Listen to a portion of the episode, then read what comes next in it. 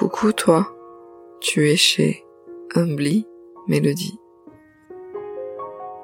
Un espace où je tente de penser les mots par les mots.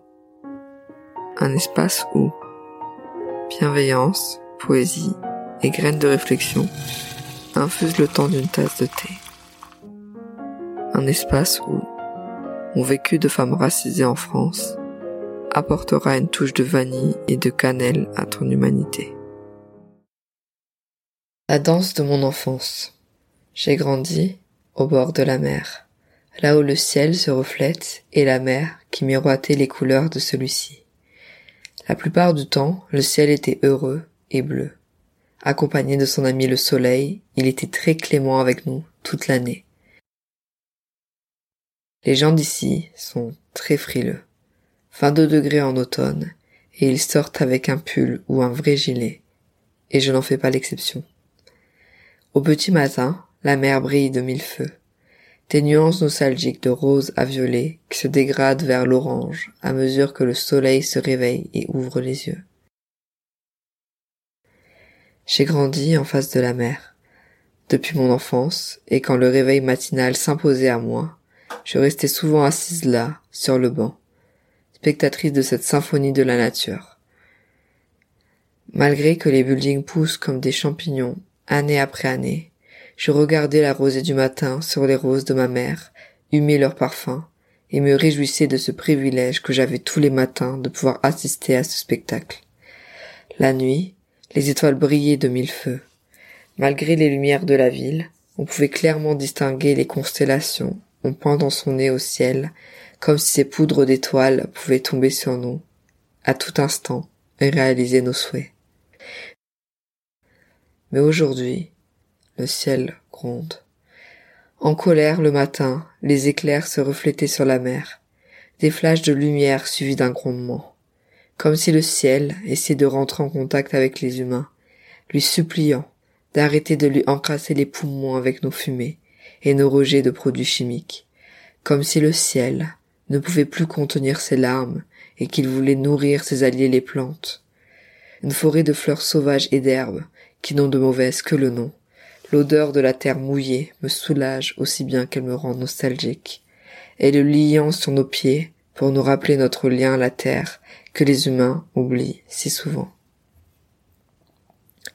La pluie a cette double capacité de sublimer et d'enlaidir les choses. Elle fait ressortir comme le marc de café laissé pour se conforter l'amertume de la vie au fond de la cafetière.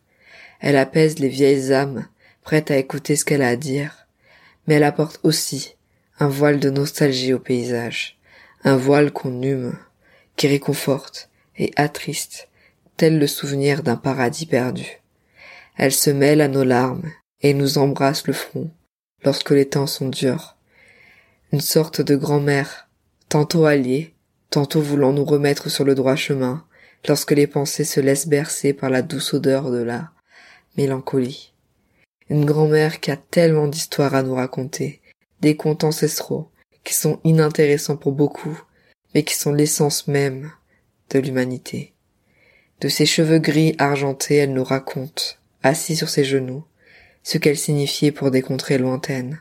Au Japon, lorsqu'elle commençait à danser et à se déchaîner, elle sublime les hortensias de tout le pays, bleu, rose, violet, une odeur exquise qu'elle seule savait mettre en avant. À l'origine de toutes les religions, l'homme vénérait la nature. Il était impossible de la dominer.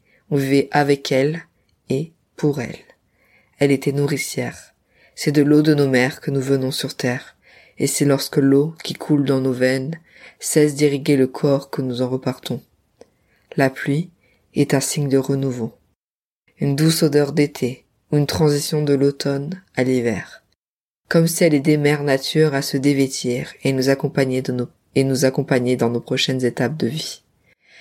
Les montagnes qui se jettent à la mer et qui attendent son retour en lui ouvrant les bras. C'est de ces paysages, de ces visages toujours changeants que je viens. Ici, il fait bon vivre. La mer sublime tout ce que le ciel lui apporte. Main dans la main, elle danse au rythme des saisons, au rythme des vents et spectatrice. Je m'efface pour laisser la nature me susurrer tous ses secrets. Enfant, lorsque la pluie élevait la voix, elle m'effrayait.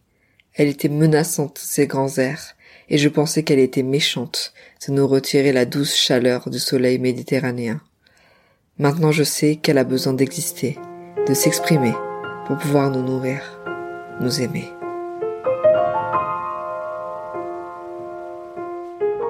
Merci d'avoir pris le temps de partager cette tasse de thé avec moi. N'hésite pas à me partager tes réflexions, avis sur Instagram.